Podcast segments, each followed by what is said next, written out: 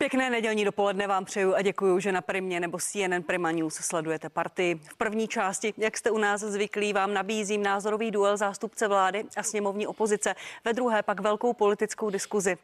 Jak těžce vzniká ve vládní koalici dohoda na úsporách v rozpočtu, jak a kdy je chce vláda představit a nenarušit sociální smír. I na to se budu ptát dnes svých hostů. Pozvání do studia přijali pan Ivan Bartoš, vicepremiér, ministr pro místní rozvoj, předseda České pirátské strany. Dobrý den. Dobrý den vám i divákům. A pan Tomio Okamura, předseda petičního výboru sněmovny a předseda hnutí SPD. Dobrý den. Dobrý den vám i divákům. Panové, díky, že jste přijali naše pozvání, že jste hosty partie. A jestli dovolíte, začneme aktuálním a velkým tématem, které od pátku silně rezonuje celou českou společností. Pošta v pátek zveřejnila seznam 300 poboček, které hodlá zrušit. Mnoho starostů protestuje, lidé se bojí o dostupnost poštovních služeb. V pátek jsme viděli zlost, naštvání, slzy. Začnu u vás, pane vicepremiére. Česká pošta teď říká, že počet 300 zrušených poboček je konečný. Jde ale jednat, zjednodušeně řečeno kus za kus, pokud prý starosta bude mít dobrý argument a bude to odpovídat těm kritériím pošty, může se zrušit jiná pobočka. Šlo nebo nešlo to, pane ministře, udělat jinak, bez toho naštvání komunikačně, organizačně? Stala se někde chyba v tom postupu? tak eh, já si nemyslím, že eh, se to dalo vlastně udělat jinak. Buď to zahájíte to jednání a není to vláda, ale je to management České pošty, který v tuto chvíli řeší nějakou úpravu tak, aby Česká pošta prostě nezbankrotovala. A já si pamatuju v minulém volebním období jako opozice, a byl tam i pan Tomio Okamura, přišel pan Hamáček, že nutně potřebuje schválit miliardu a půl pro Českou poštu, která se dlouhodobě bez té reformy propadala. Co je důležité říct, a já vlastně vnímám správně tu reálnou zkušenost starostů a lidí z toho území, protože to rozhodnutí nebo ten prvotní návrh České pošty vycházel z dat, které byly poskytnuty od Českého eh, telekomunikačnímu úřadu. Počet transakcí, dostupnost, bezbariérovost té pošty, spádovost. A tím cílem by mělo být, aby skutečně v tom území, kde ty služby ta pošta musí zaručovat, aby to bylo komfortní. Proto i vnímám tu debatu, eh, řekněme, kus za kus jako správnou, protože z těch dat sice vyčtete nějaká velká čísla, kolik lidí navštíví tu poštu, kolik odbaví třeba služeb, ale zároveň ta zkušenost toho místa může být dost jiná. To, na to se chci zeptat a nemělo to být přesně obráceně, protože pan pověřený ředitel České pošty někde v médiích, v médiích zmínil jen tak mimochodem, že se zruší 300 poboček, 16 lidí přijde o práci, pak se spekulovalo o tom seznamu, byl strašně tajný a teď dostali starostové primátoři do svých mailových, eh, respektive datových schránek seznam zrušených pošt a teď se řeší, že se právě ruší ta bezbariérová. Nešlo to udělat obráceně, že, že mělo, měla pošta, ministerstvo Já... jednat s těmi starosty, které tu situaci, kteří tu situaci znají? Tak v České republice je přes 6 tisíc měst a obcí a ta pobočková je poměrně velká. Něco je pošta, něco je pošta partner a, a vlastně tady ten systém pošta partner, kdy na těch vesnicích to třeba provozuje nebo obcích e, město, radnice nebo i třeba nějaký soukromník byla jakousi alternativou pro zlepšení ekonomického modelu České pošty, e, tak jak jsme ho viděli a který skutečně vede k tomu, že v pololetí by Česká pošta skutečně mohla, a je to významná instituce, měl by to dopad na celou Českou republiku, se dostat, jak se říká, na buben. Eh, já jsem i sledoval vystoupení eh, ministra Rakušana, který od počátku toto komunikuje velmi transparentně. Byl na jednotlivých setkáních v rámci krajů. Teď jsme byli s vládou na Jesenicku. Byl tam hejtman Olomouckého kraje, byl tam hejtman Moravskosleského kraje. Každá transformace. Který má je nějaké, s tím velmi nespokojený. Má nějaké, každá, každá transformace má nějaké, řekněme, bolestné prvky a vede k nějakému cíli, který by měl uspokojený. Podle mě je zásadní, aby Česká pošta dostala tomu, co jí dává poštovní licence, tedy plnila svou povinnost vůči třeba doručování, vyplácení důchodu, ale někde bude třeba i poskytování těch služeb checkpointu, ale zároveň, aby v rámci té transformace došlo k ozdravení České pošty, protože pak by ty služby nemusely být garantovány vůbec. A já jsem rád, že se kolem toho jakoby vede ta diskuze, protože zase spousta lidí historicky vystupovalo, zejména okolo Vánoc, jak Česká pošta je neschopná, nemůže doručit balíky. Uvědomme si, že soukromé firmy, které doručují, doručit můžou a když mají plné kapacity, tak prostě zmizí z internetu ta možnost nechat si to doručit nějakou, řekněme, komerční službou, ale Česká pošta, co obdrží, to dodat musí. A to je taky v tom, řekněme, hyperkonkurenčním prostředí podobných služeb velmi nepříjemná pozice a ta transformace je nutná. Pane Okamuro, naši diváci viděli na televizních obrazovkách ztrátu, do které se začala Česká pošta propadat od roku 2020. V roce 2022 to bylo 1,75 miliardy korun.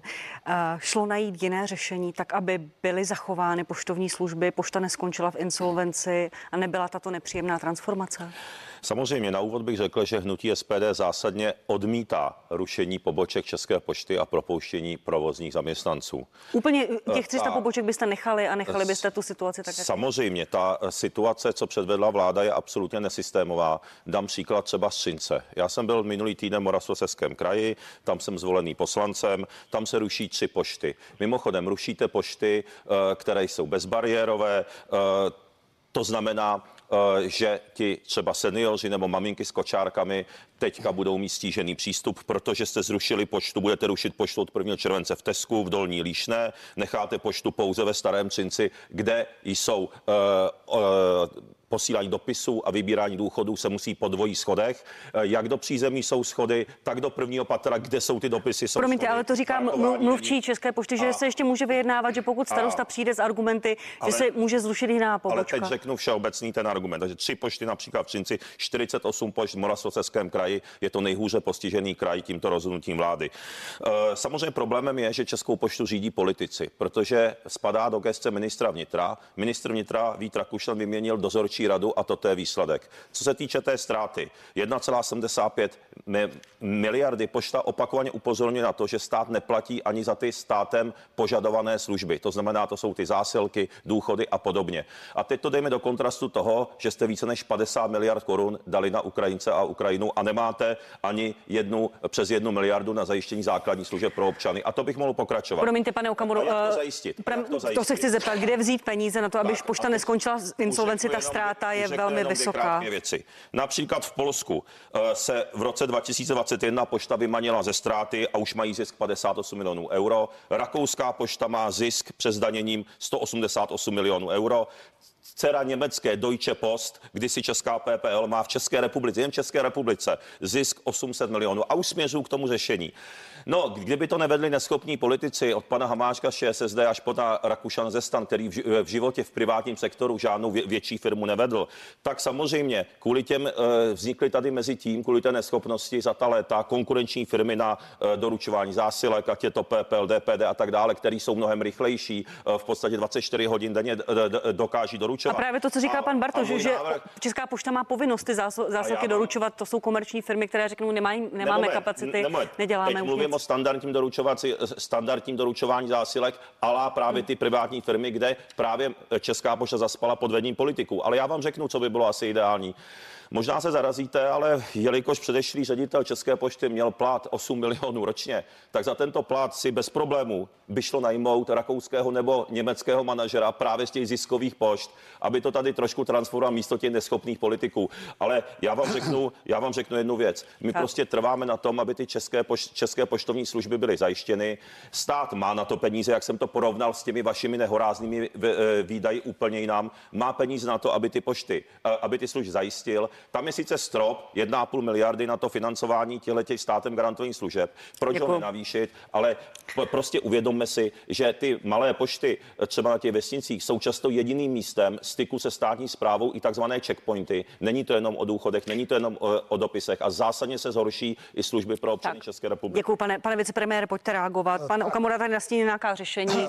Prvně, eh, v, předchozím, v předchozích letech ještě za minulé vlády ANO a ČSSD Eh, se o reformu České pošty snažil pan ředitel Knap, který mimo jiný byl dříve eh, vrcholným manažerem ve firmě SAP.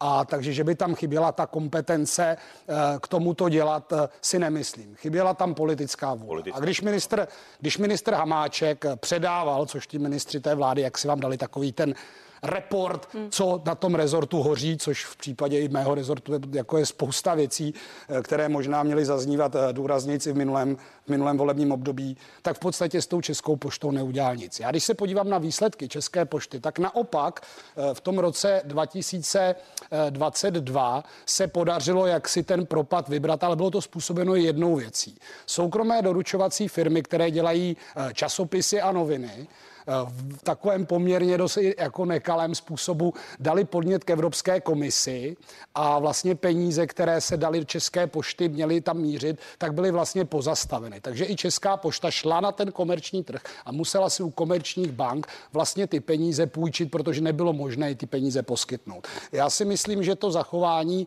té služby je zcela zásadní tam, kde to je potřeba. Doručování dopisů, možný výběr eh, třeba důchodu a podobně. Nicméně, a to není uh, žádné tajemství, Česká republika má přes 6 tisíc měst, obcí a vesnic. Což je velmi mnoho. většině ta poštovní eh, budova nebo to poštovní okénko není. A já, když jsem se díval, na jakých parametrech vycházel ten Český statistický úřad a předal to managementu a dozorčí radě pošty, tak tam byly věci jako počet úkonů, Eh, bezbariérovost, počet uskutečněných transakcí eh, a další parametry. Já je tady nebudu vyčítat. Takže vy tím nastavíte nějaký, nějakou šablonu a pokud to vlastně neodpovídá té realitě v místě, vy to nemůžete u tři hmm. Tisíce poboček zjistit předtím, než navrhnete nějaký postup. Rozumím. Pa, pane vicepremiére, jenom ať to, jenom ať to uzavřeme. Vy, vy jste vicepremiér pro digitalizaci.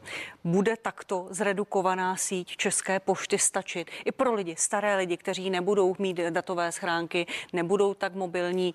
Můžete tady pošta, jako ministr vlády no, zaručit, že to pošta, prostě nebude mít ano, pošta, dopad do společnosti? Ta pošta garantuje, že ty služby budou dále fungovat i v tom území. Ale co je důležité, i ten model, kdy Česká pošta, já bych ho chtěl do budoucna změnit, je faktickým provozovatelem systému datových schránek. A čím víc vy jste digitální, tím vlastně více ta pošta nemá ty peníze z těch listovních služeb. Vlastně taky nedává smysl, hmm. protože vy, vy zlevňujete služby formou digitalizace, ale zároveň držíte ve stejné instituci eh, ten tlak na to, abyste prostě byl ekonomicky efektivní. Takže to jakýmsi způsobem kanibalizuje ty služby té pošty a zároveň, eh, já jsem se koukal na ty podmínky, které ještě byly uzavřeny s Českou poštou a nesouhlasím moc s tím typem smlouvy. Tam došlo jakoby k navýšení pladeb za ty služby, aby se to té poště Rozumím. nějak sanovalo. Digitalizace má šetřit, ale co je základ, a to věřím, že se eh, pan Tomi Okamura se mnou na tom shodne, poskytnout ty služby Nikoliv, jestli to bude institucionálně takto nebo takto, aby ti, co potřebují využívat služby České pošty, je měli dostupné, měli doručenou tu věc, Rozumím. ale, ale pokud to dokážou udělat jinak, třeba skrze datovou schránku, nebo skrze pošta partner, nebo skrze nějaké polomatické, polautomatické okénko, tak je to úplně v pořádku. Děkuju. Jak říkám, nikdo nesmí zůstat stranou, protože se nedostane k té službě. No. Pane Okamuro, prosím poslední reakci. Eh, dává vám to takto smysl, nebo, nebo se stále obáváte, že budou lidi bez služeb a nedělali byste tedy nic? No tak mně připadá, že pan ministr Bartoš asi na poštu moc nechodí, protože vy mluvíte o zachování dostupnosti služeb, ale víte, jaké jsou na poště fronty? Já na poštu chodím například ověřovat si podpisy. Už teď jsou tam fronty a vy tím, že zrušíte ty pobočky, tak samozřejmě tu dostupnost služeb naopak zhoršujete. Takže o čem mluvíte? Eh, d- další věc je ta, že například otvírací doba. Zůstanu u toho konkrétního příkladu, například v Třinci, ale je to po celé České republice. Ta pošta, kterou chcete chcete nechat otevřenou v tom starém Třinci, má otvírací dobu cirka do 18 hodin jenom. Já jsem se na to sám díval, prověřoval jsem si to s místními občany. Kdežto ty, co rušíte, mají do 20 hodin. To znamená, ta, ta dostupnost, o tom chci mluvit, naopak se zhoršuje i tím vaším výběrem. Dobře, třeba to upravíte, ale stejně, když rušíte tři pošty a bývá to i všude jinde. A zajímavé je, že v Kolíně, odkud je pan ministr vnitra Rakušan z Nutí stan, se ruší jenom jedna pošta. To je zajímavé. Dále, rád bych ještě řekl, že problém České pošty je, že je tam mnoho vedoucích pozit s nadstandardními platy a v neposlední řadě, a tam je potřeba zasáhnout. A v poslední věc, kterou bych řekl, ale taky bych chtěl mít podobný prostor jako pan e, ministr, ale já už řeknu jenom jednu větu, tak e, my jsme také zásadně proti té chystané privatizaci České pošty, protože vy chcete privatizovat některé části České pošty. Je to ten klasický model, který, který tady předváděli dosavadní politici. Vyvést těch firm ty potenciálně ziskové a použitelné části a nechat jen ty nepoužitelné. To znamená, znovu říkám, ve státním rozpočtu ta miliarda, um, za loňský rok 1,75 miliardy, na to, aby ty služby byly zachovány, ty peníze tam jsou, jenom vy je posíláte jinám do ciziny a tak podobně. A já říkám, posílejme peníze a podporujeme české občany, tomu se, českých občanů. K tomu se dostanu v tom velkém tématu. Pane, pane, velmi krátce, už pojďte reagovat hlavně na ty fronty. Chce se mi věřit, že místo předseda sněmovny. Nebudete tady pořád reagovat jeden na druhého. Ne, děkuji. Šéf sněmovní strany nemá elektronický podpis a nedokáže podepsat, eh, podepsat věc v telefonu nebo ve svém počítači, anebo nepoužívá datovou schránku. To mi netvrdíte. Jinak vy mě určitě nesledujete, pane Okamuro. Mluvíme o seniorech takže, takže vy, například. jste, vy jste říkal, že Mluvíme vy chodíte o na seniorech, poštu. pane Já bydlím na Praze 2, Jo. na poštu do Moravské chodím, nepsem filatelista a když si něco objednávám a můžu využít službu pošty, tak té poště Tak. jako vlastenec Pánové, pojď, pojďme to dát do Ale- místo ale té osobní roviny mi- do mi, roviny, která je zajímavá pro diváky. A druhá věc, a druhá Seniori, že mají Seniori datové tuto schránky? službu budou mít. Vy jste říkal, že vy si chodíte ověřovat podpis na poštu, čemuž já teda tak úplně nevěřím, když tak vám ukážu, Ano, jak to nemusíte dělat. ano. A privatizace je opět výmysl pana. Okamury. Oni vám I ta dosvědčí vám to i ta zaměstnanci, debata o zaměstnanci té transformace, pošty vám to dosvědčí. o debata Hned o- vedle sněmovny, jak je tam o pošta u, debata- u Karlova mostu. Já jsem tam si, pravidelně si, každé tři měsíce, dva měsíce. moment, pane Okamuro, věc. pane Okamuro, Stojím tam frontu, pane stojím tam Bartoši, frontu a chodím si ověřovat podpis. Pane Okamuro. Stejně jako, každý reagovat. stejně jako každý jiný občan. Pane Okamuro, pane Okamuro, normálně na poštu si ověřovat podpis, co je na tom špatného. Super. Pane- s ostatními občany na rozdíl od vás. Můžu, můžu, můžu, moment, pánové, pa, moment, pánové, výmysl. moment, pánové. Pane Okamuro, vy jste řekl, že stojíte na, na, poště fronty, pan Bartoš vám říká, jak to uděláte, abyste tam nestál. Prosím, nechte ho už jenom reagovat. Já bych chtěl na tu promiňte, nechte v osobní rovině. Pane, pane Bartoši, Seniori No nemají ty- datové Pan, pan Okamura vybral svůj příklad, tak jsem Pane, pane Bartoši, ukázal, to prosím, má dělat. můžete se tady za, zaručit, že staří lidé, seniori nebudou stát dlouhé fronty na poště, aby mohli nějakým způsobem uspokojit potřeby, které na poště Já věřím, že to mají. rozložení těch služeb i to, že ti lidé, kteří na poštu třeba nechodí tak často nebo nemusí si pořídit datovou schránku nebo nějakou službu, že se to vyrovná ohledně té privatizace. O tom nikdo nikdy nehovořil. Podle mě to je výmysl nebo nějaká vaše strategie. Pokud bude rozdělování služeb České pošty v té transformaci, tak eh, to přece přechází stejně jako stát má nějaké ceřiné firmy, má firmu, má dokonce Budvar, který vaří pivo, tak je tam část, která bude zaručovat ty služby státu, ta, ta která může být i dotována. A pak se pojďme bavit s tou sítí poboček, co ta pošta má, i třeba s tím vozovým parkem, s moderním depem, kde se třídí, tak, kde se třídí zásilky, tak samozřejmě pak je ta část třeba balíková, kde ta pošta může jednat výrazně komerčně, ale to neznamená, že půjde do soukromých rukou. Stát umí provozovat i efektivně různé obchodní modely, třeba formou akciové společnosti, která je tomu přidružena, nebo státního podniku. Tak, děkuju vám. Privatizace nikde nezazněla a já bych rozhodně eh, se na tu transformaci České pošty touto optikou fakt nedíval. Děkuji vám, pánové. Pojďme na druhé téma. A tím jsou peníze. Ve vládní koalici vznikají plány na to, jak snížit hrozivý schodek státního rozpočtu. Ministr Stanjura chce v Dubnu představit soubor opatření v součtu za 70 miliard korun. Jsou to škrty, ale i nové příjmy. Pojďme si nejdříve pustit slova ministra financí místo předsedy občanské demokratické strany Zbyňka Stanjury pro CNN Prima News z tohoto týdne. Minulé týdny jsme věnovali tomu, že experti ministerstva financí všechno podrobně propočítali, případné dopady. Já asi v, v, v horizontu dvou týdnů představím eh, komplexní výpočty vedení všech eh, koaličních vládních stran a předpokládám, tak jak jsem říkal, že ještě v průběhu jara eh, ten návrh zákona projedná vláda a doputuje do poslanecké sněmovny a chtěl bych ještě v tomto poletí, aby ten návrh zákona prošel prvním čtením. A daně podle mě můžeme zvyšovat v okamžiku, kdy jsme si jistí, že všechny výdaje státu jsou efektivní a zatím si jistí, jistí nejsme. Pane ministře, já začnu u vás. Pan ministr Stanjura si na ministerstvu financí něco počítá, stan si něco počítá, chtějí balík za 150 miliard, vy máte svůj balík za 140 miliard.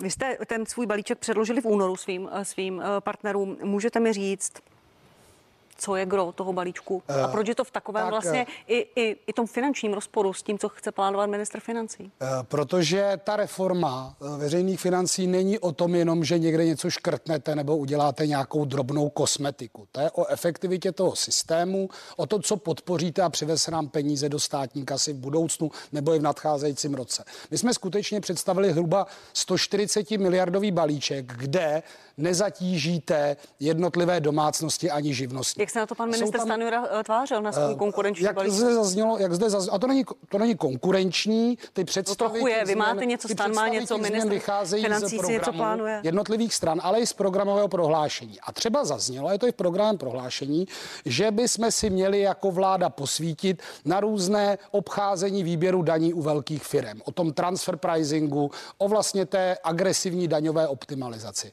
A tam tam lítá 50 miliard korun. Stejně tak, a eh, pan eh, Tomi Okamura zde zmínil návštěvu těch regionů, já jsem kandidoval za Ústecký kraj.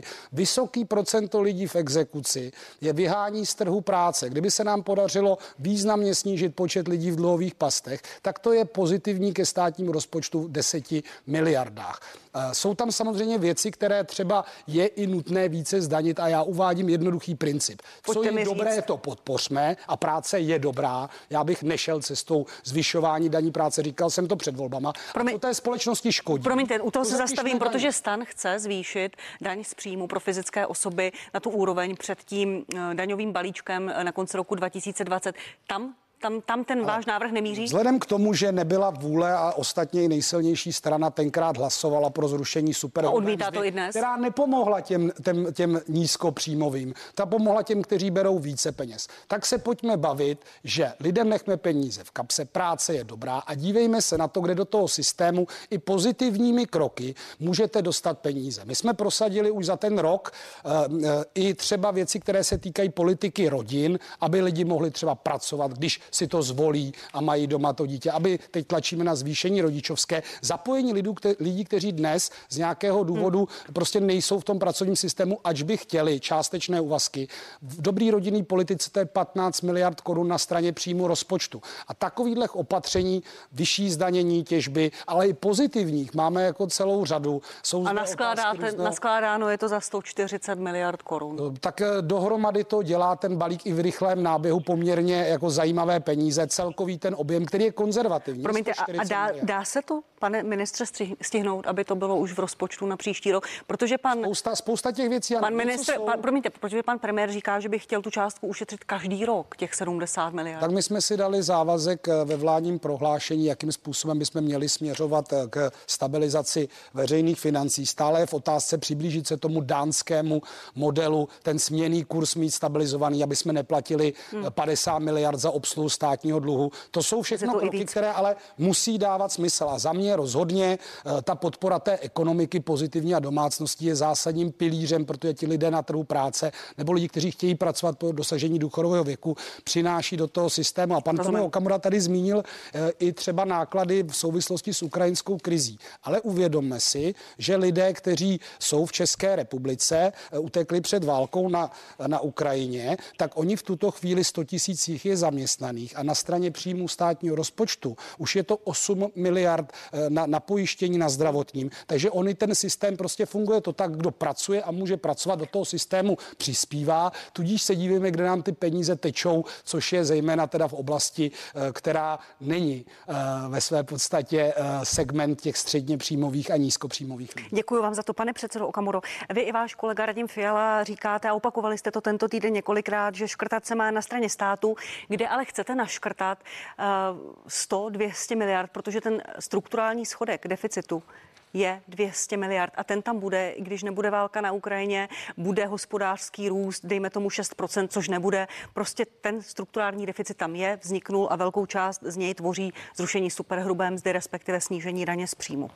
Tak eh, zasadíme si to nejprve eh, do kontextu. Už v dnešní době má Česká republika nejvyšší základní sazbu DPH eh, ze zemí střední Evropy. Rakousko na Slovensko má 20% sazbu základní DPH, v Německu 19%, v České republice je to 21% a dokonce vládní strany jako hnutí stát chtějí zvyšovat na 23%. Rozumím. A to- čili byste snížili daň z příjmu- proč daň- daň d- hned, DPH? hned, hned se k tomu dostanu.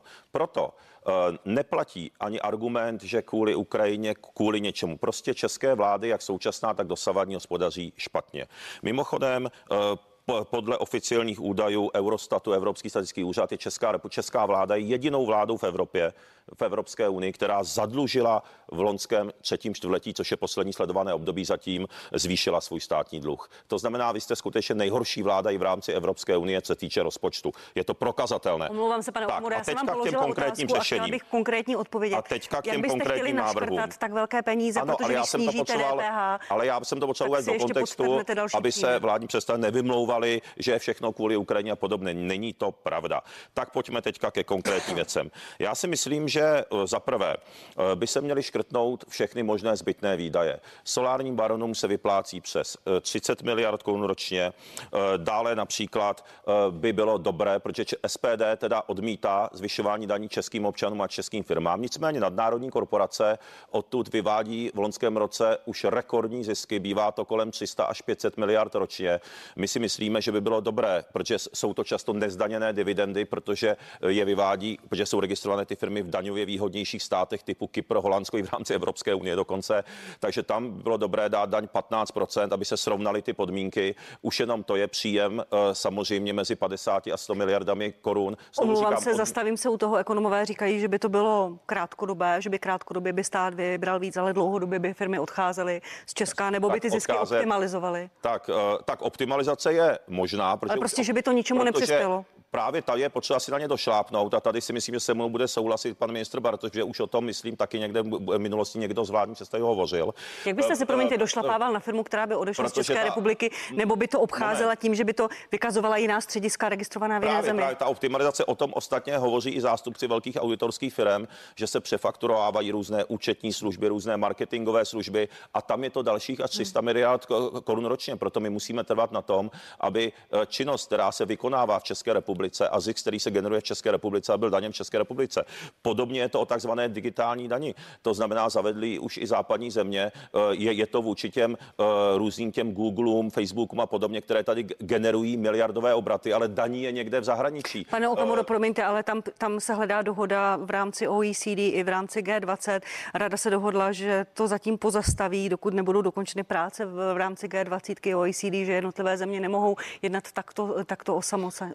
Já si myslím, že by to bylo dobré jednat osamoceně. Podívejme se například na Francii. Nemohlo by to Česko a... ještě poškodit? Protože Francie potom měla cla na jiné své zboží. Uh, já si myslím, že to, aby se danilo to, co se generuje v té dané zemi, v té, aby, se, aby se v té zemi danilo, to je, myslím, elementární slušnost. Uh, druhá věc je, uh, další věc, náklady spojené s Green Dealem, kdy to jsou obrovské náklady. A hlavně řešení energetické krize. Místo, aby vláda zastropovala ceny u výrobců, jako to udělali Švýcaři, kde je inflace cca 3%, my máme inflaci kvůli vládě rekordní 16-17%, vysoko nad průměrem Evropské unie.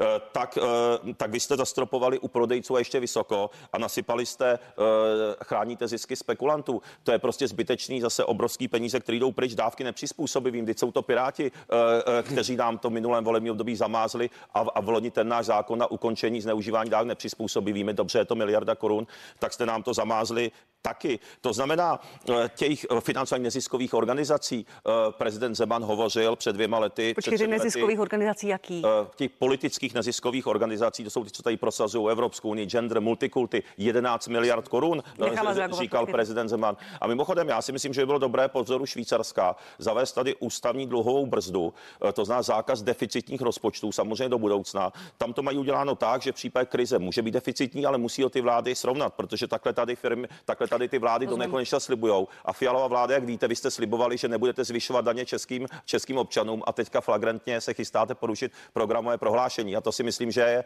je buď na předčasné volby, anebo je to na to, abyste si požádali znovu o důvěru ve sněmovně. Tak děkuji, pane Okamuro.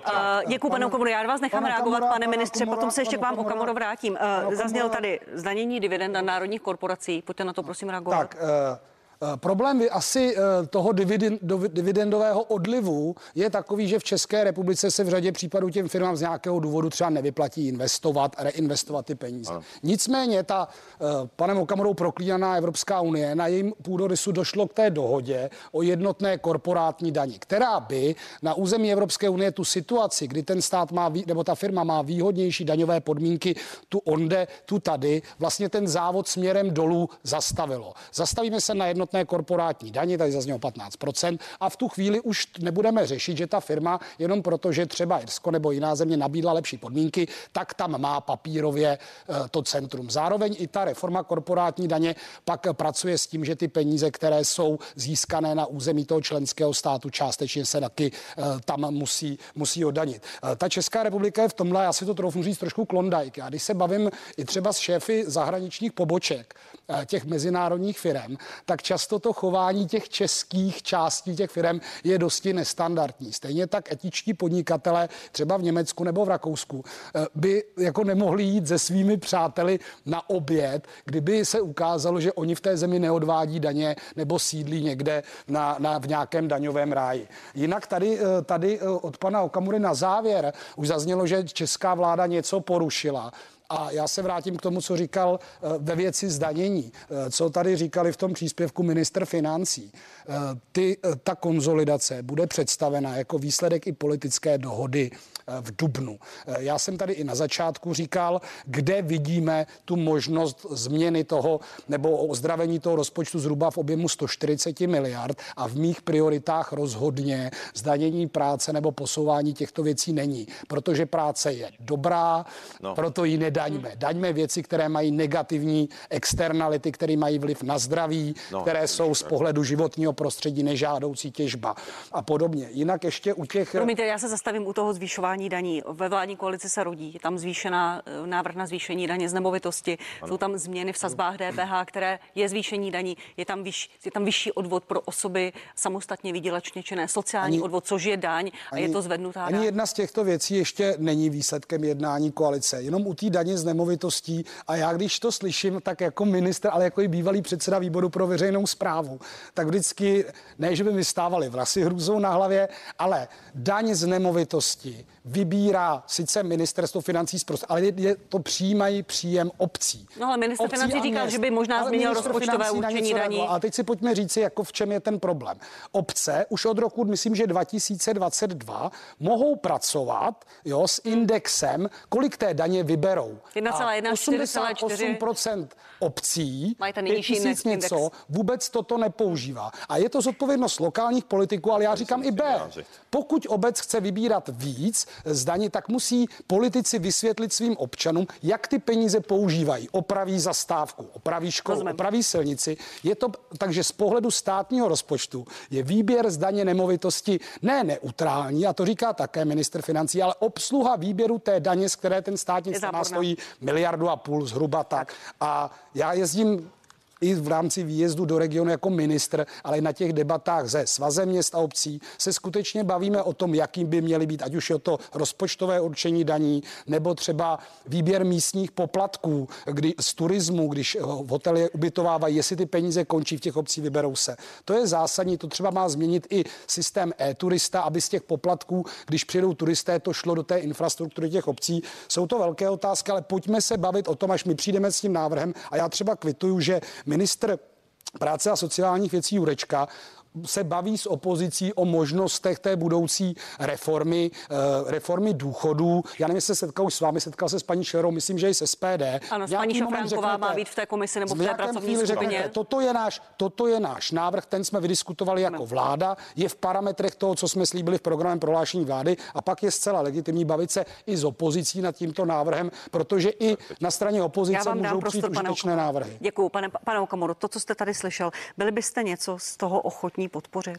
Tak eh, pro nás je opravdu v této situaci, kdy vláda vydává doslova stovky miliard korun, vydává, chystá se vydat na různé drahé zahraniční nákupy, do zahraničí na různé cizince eh, a tak dále, tak to je pro nás úplně nepřijatelné, aby se zvyšoval. na různé cizince? Aby se zvyšilo, no tak eh, třeba na ty Ukrajince šlo přes 50 miliard korun už dneska a já si myslím, že v situaci, mluvili jsme v úvodu o České poště, že jí chybí přes miliarda korun, to prostě vláda, stejná valorizace důchodu, důchodu. Eh, prostě vláda řekla, že na valorizaci důchodu nemá, nemá 19 miliard a hodí pane, důchodce přes pane palubu. to je pane nepřijatelné. jestli dovolíte, vy jste měli demonstraci v Ostravě tento ano, týden. Ale já jsem se nevyjádřil. Ve středu a za, začal jste rovnou Ukrajincem, tak já u ní eh, jako rovnou zůstanu, protože vy jste měl projev na té demonstraci zhruba 20 minut a vy jste tam vlastně se vůči Ukrajině vymezoval velmi silně a lidem ano. jste říkal, že pokud by skončila podpora Ukrajiny, vyřeší to i uh, ekonomické problémy České republiky. Jestli dovolíte, mě ta slova zaujala, já si jenom tady... Takhle jsem to přímo neřekl, ten je, citát, ale v pořádku. Eh, do, dovolíte, eh, já kousek z té demonstrace pustím z toho vašeho projevu. Pro Ukrajince svoboda, propagace nacistů a pro české občany cenzura a kriminál za projevený názor. To je současný stav ze strany Fialovy vlády. Pro Ukrajince, pro Ukrajince cukr a na české občany byč. A já s touto politikou zásadně nesouhlasím. Tato vláda vládne v rozporu S dobrými mravy a z pohledu práva se tato vláda podle mého názoru dopouští vlasti zrady a přípravy útočné války. Nenechme se prosím zatáhnout do války. Eh, Pane Okamoro, to jsou velmi silná slova pro Ukrajince. Svoboda propagace nacistů. Co ti myslíte? Tak já si za těmi sto, slovy plně stojím. No tak podívejte se, eh, jak to vypadá na Ukrajině. Tam jsou zlegalizovaní banderovci, Eh, dokonce bývalý ukrajinský velvyslanec eh, Perebinis, kterého tady podporovala vláda a eh, ještě společně tam tleskali ve sněmovně po projevu Zelenského, tak psal dopis České televizi a vymezoval se proti odvysílání filmu Katyně, protože prý to není, prý banderovci jsou ukrajinští vlastenci. Banderovci vyvražďovali volinské Čechy, vyřezávali těhotným ženám novorozence z břicha, upalovali zaživa a tihleti banderovci normální náckové, jako jsou tady adorovaní prostě současným ukrajinským režimem. Mě z toho úplně na zvracení musím říct a dokonce i ukrajinským velvyslancem. A já opravdu s tím letím nechci mít nic společného, já nesnáším, na, nesnáším nácky a fašisty a, je, a já prosazuju svobodu a demokracii. To znamená... Promiňte, t- přesně takovou, takovou, takové argumenty používá i ruská propaganda, která se snaží udělat Počkejte, Ukrajince- nemíchejte ruskou propagandu do banderovců. Banderovci jsou situace druhá světová válka, po A druhé vy, vy vymícháte Tuhle teď tu argumenta- banderovce do pomoci Ukrajině. Tohle to mě je zajímá, argumentace kde je pro vás volinských Čechů, paní ta Poláků, hranice pomoci Ukrajině? Paní redaktorko, teďka teda nevím, myslím, že to je trošku za hranou, co jste teďka řekla, protože to je argumentace oficiální polské vlády. P- p- Poláci se tvrdě vymezují p- proti adoraci banderovců. Já bych očekával, že se bude vymezovat i česká vláda, když vyvražďovali uh, volinské Čechy, uh, což, jsou, co jsou Češi, kteří vlastně žijí, uh, žijí na Ukrajině. A to nemá nic společného uh, s Ruskem. Ať je to tak, uh, ať, ať, ať je to rétorika toho, koho, kohokoliv, to jsou historická fakta. To znamená, já si zatím stojím a stojím si zatím, že já bych dal eh, místo těch obrovských, já jsem proti posílání zbraní na Ukrajinu, eh, eh, pouze to eskaluje konflikt, já jsem pro mír a mírová jednání, ukazuje se, že ten můj názor je správný, Eh, eh, protože rok se s rokem se, se šelnice nikam neposunulo, sankce nefungují, prostě je potřeba si sednout ke stolu a doplácíme na to ve střední Evropě drahými energiemi a vším. To znamená, Děkuju. ale já jsem se nevyjádřil ještě Vyjádříte k se, těm já, daním. já zůsta, vy, jste tady přinesl Ukrajince, nechám reagovat pana Ne, ne, to vicepremiéra. není pravda. Já, se to já jsem Já nejdřív, já nejdřív budu už v reagovat, České poště, pane Ukrajin. Pane, já, pane já nejdřív budu reagovat na to, co zaznělo eh, na začátku. Česká vláda v rámci svých možností poskytla na pomoc našim lidem 200 v České republice, občanům, domácnostem 200 miliard korun. První fakt. Druhý fakt. Eh, Náklady a v minulém roce se valorizovaly důchody standardně a jednou mimořádně. Bylo to zhruba asi 560 miliard korun dohromady na důchodový systém. Letos se valorizovalo standardně a ne v plné víře, ale bude se valorizovat mimořádně, kde jsme naopak upravili to, co bylo dlouhodobě kritizováno, že ti s nižšími důchody, vlastně to pro ně není tak dobré, že více se valorizuje těm, co mají vyšší důchody. Takže tam jsme šli tímto posunem. Celkové náklady na pomoc Ukrajině od začátku války nebyly 50 miliard, byť vláda si toto blokovala, protože jsme nevěděli, jestli těch lidí přijde 400 tisíc, což je velké číslo, nebo jich bude víc. Eh, Ty náklady celkové byly asi 24 miliard od začátku války, kdy Zhruba 20. 9 bylo na sociální humanitární dávky, 5 bylo dohromady na zajištění péče, pak zde byly výdaje spole, spojené s ubytováním a další dohromady tedy za ten rok a vlastně dva měsíce, to je tato částka nikoli v 50 a jak už jsem uvedl, 8 miliard už je v systému zpátky skrze odvody již pracujících lidí z Ukrajiny. Ale plus jsou tam peníze na vojenskou pomoc, kterou tady pan ale Okamura ta se také, a když se zeptáte kohokoliv z vlád, nebo se podíváte i na ty komentáře, tak ta se také následně proplácí. My jsme spoustu těch darů, které šlo na Ukrajině, byly nějaké zásoby rezervní, s kterými armáda ani nepočítala, ani je nevyužívala a podle mě je správný pomáhat Ukrajině. A já jsem nechtěl tady do té konfrontace, pane Okamuro, ale Uh, já teda nevím, uh, Rusko zaútočilo na Ukrajinu. Není to druhá světová válka. Vraždějí tam, znásilňují ty lidi teď a v tuhle tu chvíli tady hrát nějakou notu tohoto typu. Já jsem si udělal nějaký rešerše, jako co vy jste vykládal, teď už to tady na těch stránkách není, kde jste to měl, jo, když eh, oni zmizli v roce 2018, kdy i v době, kdy Putin už se chystal na tuto válku, jste vy říkal, Putin má pravdu, eh, je, je společně, je důležité hledat spolu cestu. Na ruského Putina můžeme mít různé názory, ale nebojím se říct, že v této věci má pravdu. Teď jako spochybňujeme věci? to, že Rusko zautočilo na Ukrajinu. A v jaké věci v roce 2018 jsem to říkal? Jaké konkrétní věci? No já i to vaše hledání míru, tak já můžu říct, No. no. nejagresivnější, nejtvrdší politiku vedou Spojené státy, aby hájili vlastní zájmy. Putin má pravdu.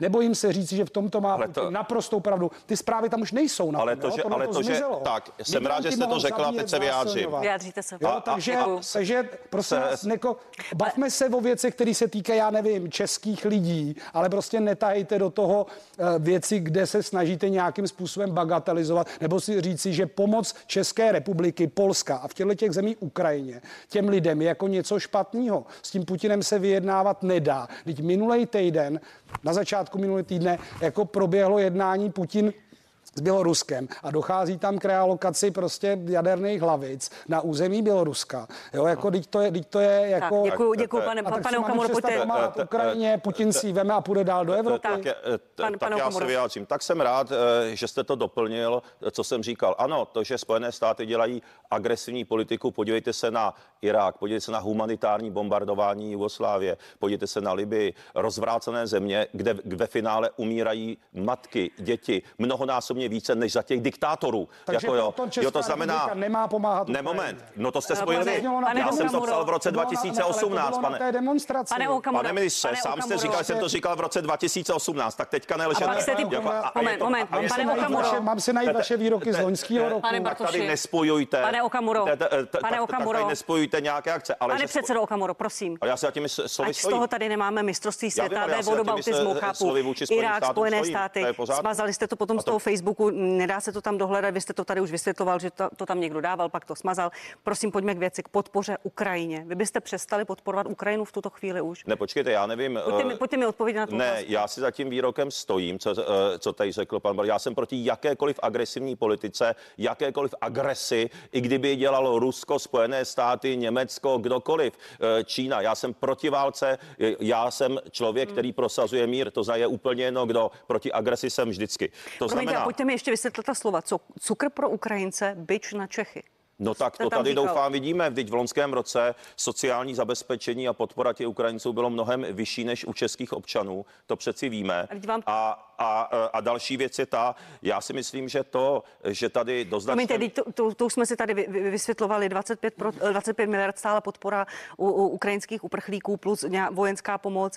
To Eh, je 1,2% rozpočtu. Jo? Eh, Tak eh, v současné době je ta situace taková a jsou to tady čísla všech dostupných organizací, že kvůli Fialové vládě už jsou miliony lidí, českých občanů v chudobě. Eh, Říká to tady jak eh, Organizace pro hospodářskou spolupráci a rozvoj OECD, milion českých občanů pod hranicí chudoby, milion českých důchodců je pod hranicí chudoby, 40% matek samoživitelek nemá peníze eh, a dostává se do neadekvátní situací, že dokonce se musí eh, často uvažovat o to, že se budou živit i různými neadekvátním způsoby, aby se vůbec uživili. A v této situaci já za SPD říkám, pro SPD jsou čeští občané a Česká republika na prvním místě. Vy jste, vám přezdívají ukrajinská vláda a já myslím, že se to v tomto pořadu i plně potvrzuje. Vy se chlubíte tím a já ještě to ještě doplním. Prezid, eh, premiér Petr Fiala v loni lhal v televizi, kdy říkal, že Česká republika je ve válce. Na to já jsem reagoval. My fakt ve válce nejsme, netahejte nás do války. A co týče, vy chcete zvyšovat daň z nemovitosti, kdy dneska už bydlení není dostupné eh, pro mnoho občanů. Vy jim to ještě zhoršíte. Podívejte se na venkově třeba, tam spoustu starších lidí v seniorském věku má svoje domečky. Už teď nemají peníze, vy jim zvýšíte daň z nemovitosti. Mladí lidé eh, to nemají bydlení. Hypotéky lámou rekordy. Průměrná sazba 6,37%. Vy to ještě budete zvyšovat. Chcete zvyšovat daně OSVČ, eh, chcete zvyšovat základ, eh, tu sníženou sazbu DPH z 10 na 13 až 14%. Zdražíte tím pádem lidem vodné, stočné, léky, kojenecké potřeby. Eh, Chcete zvyšovat základní sazbu DPH. Tady stan mluví o 23%. Už teď je vyšší než země ve Mluví o tom Evropě. STAN, není na tom dohoda v koalici. Vůbec neřešíte drahé potraviny. Češi jezdí Tak, nakupovat děkuju. do Polska, pa- pane- pane Okamuro, to nechám ještě propad, reagovat, způsobuje to eh, propad Ivana příjmu do státního rozpočtu. Děkuju, A- pane Okamuro. A těch pane věcí bych tady mohl eh, vyjmenovávat spoustu. Ideologicky, jak se podporovat Ukrajina má nebo nemá, se neschodnete s opozicí. Nicméně zajímá mě pod vlivem těch nepopulárních opatření, která přijdou, přicházejí, eh, jak chcete zajistit, Já bych- aby se ta nálada bych- ve společnosti ne, ne, ne, nezačala úplně měnit. No tak říkat pravdu a vyvracet ty lži, které zaznívají. Fakta jsou 200 miliard korun šlo na pomoc českým lidem. I ve věci třeba A jak to toho, pocítili, jako tou chudobou? Pane Okamoro, zastropovali jsme ceny. Stát A kde výrazně zrobutnil. zastropovali? Vy jste zastropovali, Zastropovali vy jste, jsme- pardon, vy jste zastropovali u obchodníků místo, abyste je Pane zadali Jsme Okamuro, stropy na producentů. energii, Pane ale protože v tom jste se úplně systému, ale pane. Okamuro, v tom systému je distribuce a prodej. A vy když řeknete, To tady v té výrobě stanovím takovouhle hladinu a Ne. čekali jsme na evropské řešení, tak Ne. nezabráníte tomu navýšení té Čekali jste na evropské řešení, Druhá které ale nepřišlo a mezi tím ostatní Ceny- země už to ceny- řešení ceny přijali vlastní. energií, ceny to řekl dobře. Čekali jste a nedočkali jste se. A, a tím pádem Češi mají nejdražší řešení, energie. Co to tady pane- říká? pane Vy už jste měli Tak v loni děkuju. na jaře- Vy jste Pánové, tady vypotil pánové, děkuju loni vám. na jaře už jste měli zastropovat Pane ceny u chtěl- Okamuro, pane Okamuro. na ty jednotlivé věci, Už nebudete, protože se tady hádáte, mluvíte jeden přes druhého. Já vám v tuto chvíli poděkuju.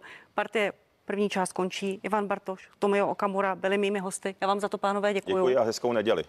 Tak já se k tomu ráda připojím ještě pozvánka ke druhé části partie. Nabízím velkou politickou diskuzi. Klára Dostálová, Jan Bartošek, Jan Farský, Jaroslav Foldina budou mými hosty tady za malou chvíli ve studiu. Budu se na vás těšit.